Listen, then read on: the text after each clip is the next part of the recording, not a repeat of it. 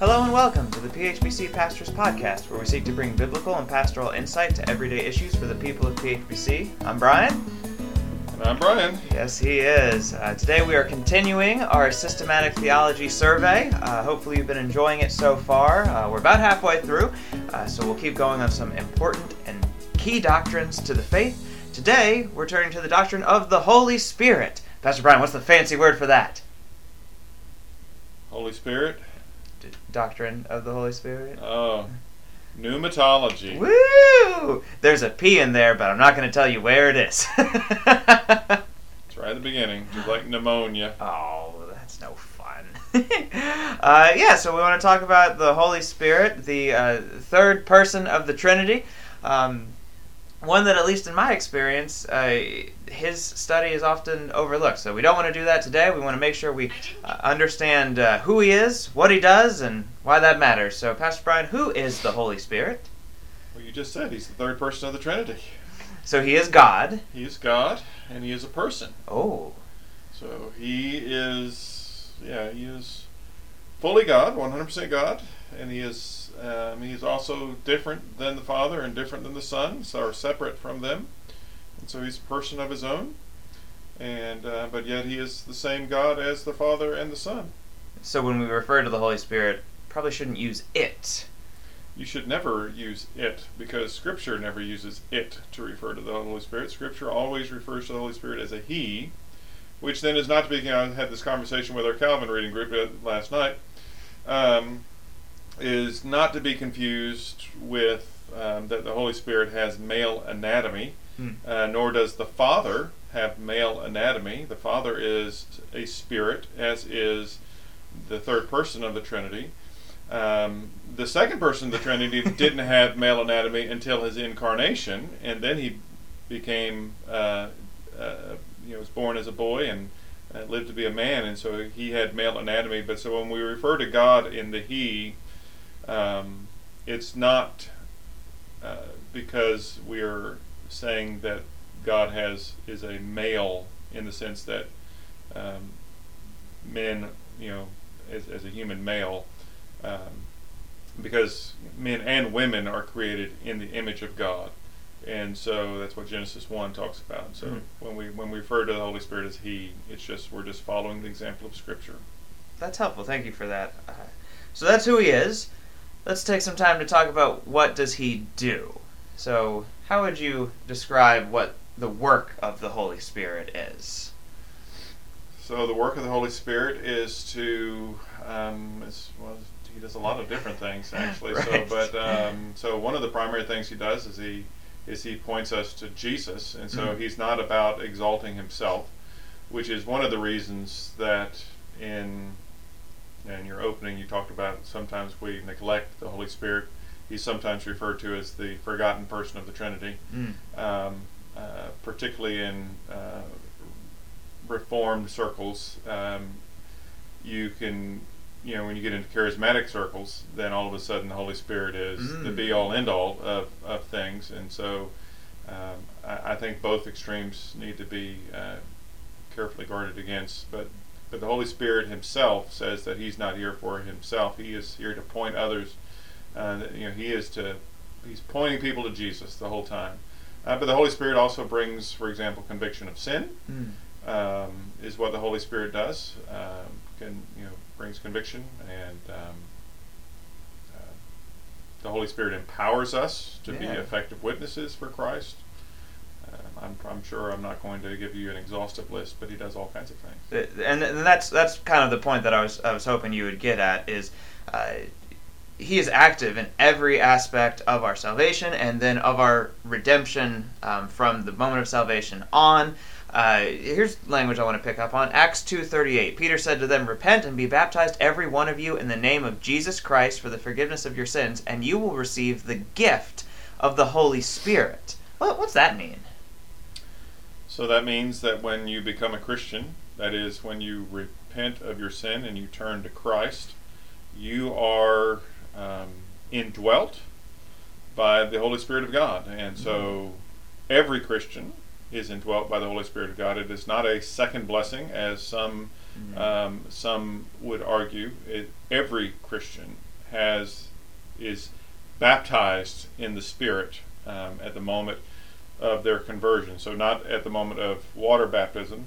That is a symbolic uh, ritual Mm. uh, that we go through, an important but nevertheless symbolic ritual. Um, but we are baptized in the Spirit or indwelt by the Spirit at the moment of conversion. That's that's awesome. So, indwelt with the Spirit uh, wasn't always the case among the people of God. When we go to the Old Testament, God's dwelling is not in the hearts of man; it's in it's in the temple. That's where. So, help me understand the Old Testament, New Testament. It, was the Holy spirit around back then, or did he just show up once Jesus sent him? He has been around a long time. Oh. He's, as a matter of fact, he, as a matter of fact, he's eternal. So there's never been a time when the Holy Spirit was not around. We see the Holy Spirit in Genesis one verse two. Mm. Um, so in, in creation, we see the Holy Spirit, um, and so now the Holy Spirit did not. Um, so the the promise of the Spirit is what's come to all believers in the New Testament. But in the Old Testament, we have examples of the Spirit indwelling certain individuals. Mm. So King David um, is was indwelt with the Holy Spirit. Uh, many of the prophets were indwelt with the Holy Spirit to do what they were doing. Um, but it wasn't that every uh, every believer in the Old Testament was indwelt by the Holy Spirit. The prophecy of Joel, uh, which was then fulfilled at Pentecost, uh, Mhm. lets us know that, that that's something in the Old Testament they were looking forward to that that they would um, would have that indwelling. Um, but that that that began, if you will, at Pentecost is when the the Spirit um, began to indwell all believers. Yes, but no more tongues of fire, though. Um, I've never seen tongues of fire personally, but that doesn't mean. So if we were to get into uh, a discussion about you know, miraculous gifts and speaking in tongues and the like, which would send us a little bit askew of the doctrine of the Holy Spirit, uh, and I am I am not a cessationist, uh, meaning that I don't believe that those gifts have necessarily ceased. Um, and so, but I do believe that. So I'm a cautious continuationist, meaning Ooh. meaning that I think they do still exist, but I think there are many abuses um, of that in our day where people don't follow a biblical pattern. But again, that's a that's a topic about spiritual gifts. No, but even that spiritual gifts, gifts of the spirit, and so understanding that. Um, so then let me use that to transition to the next question. So how can we as Christians do better? So picking back on what you s- said a, a minute ago, I want to be careful of kind of the more reformed-ish error of just kind of ignoring the Holy Spirit. Also want to avoid on the other side the charismatic-ish error of it's all spirit all the time always that's the only thing that matters. So how can we as, as faithful christians seek to rightly understand and then relate to the spirit in our everyday lives? Should we pray to the spirit? Should we uh, thank the spirit for saving us from our sins? How, how should we understand who he is and his so, role So there's nothing wrong in your prayers to address if you address in your prayer any person of the Trinity. Mm. There's nothing necessarily wrong with that. I again had this was a discussion I had last night Huh. uh, with some. We were talking about how we pray and do we pray. Um, that I said, gen- generally speaking, we pray to the Father in the name of the Son through the power of the Holy Spirit. Huh. Is is a general rubric, if you will, for prayer. So to the Father in the name of the Son through the power of the Holy Spirit. But that is not to say that in your prayers, if you wanted to, you know, if you wanted to say, you know, Jesus, thank you for saving me from my sins, you, that's you're certainly welcome to say that. I mean, there's nothing wrong with it. It's not non-biblical. Uh, I, I used the nonsense example. You know, you wouldn't say, you know, Father, would you mind telling your son that I'm so grateful that, that he that he say, you know, you can you can speak to the son. It's okay, and you can, can, likewise. leave a message That's right. It's likewise you can speak directly to the Spirit. Um, he is God, and so He hears our prayers. Um, and so, um, and as a matter of fact, the Spirit Uh, it says intercedes for us even when we don't know how to pray. romans uh, 8 26 So the Spirit intercedes for us in our prayers, and so it's it is okay uh, to address the Spirit.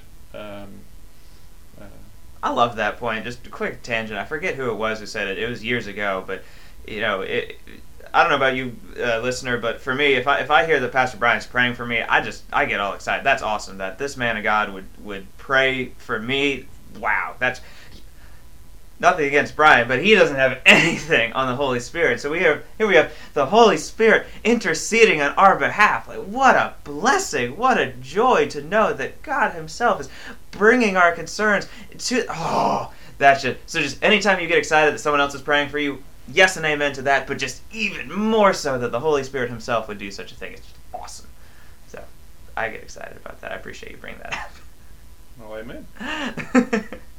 um, so, so yes, the Holy Spirit is absolutely essential uh, in our salvation, in our uh, continued renewal into the image and likeness of Christ. Uh, he will hold us fast, and uh, we worship Him as we do the Father and the Son, for He is, to quote Pastor Brian, fully God. Any other comments, uh, areas of discussion on the Holy Spirit that you want to bring into this uh, topic? Um, no, I think that's good. Cool. So, two things I want to leave you with. One, if you're interested in more, just uh, it's short and simple, but it's great. The song "Holy Spirit" by Keith and Kristyn Getty is a beautiful song that uh, just probes the depths of, of who he is and what he does. And so, if you want just kind of a nice little five minute, here's who the Holy Spirit is, commend that to you.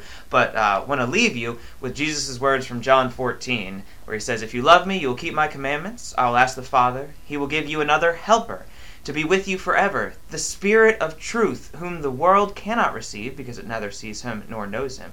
You know him, for he dwells with you and will be in you. There's a nice triune passage emphasizing the work of the Holy Spirit. May God bless you this day. Thank you for joining us. I'm excited about next week as we continue our study in systematic theology. But for now, this has been the PHBC Pastors Podcast.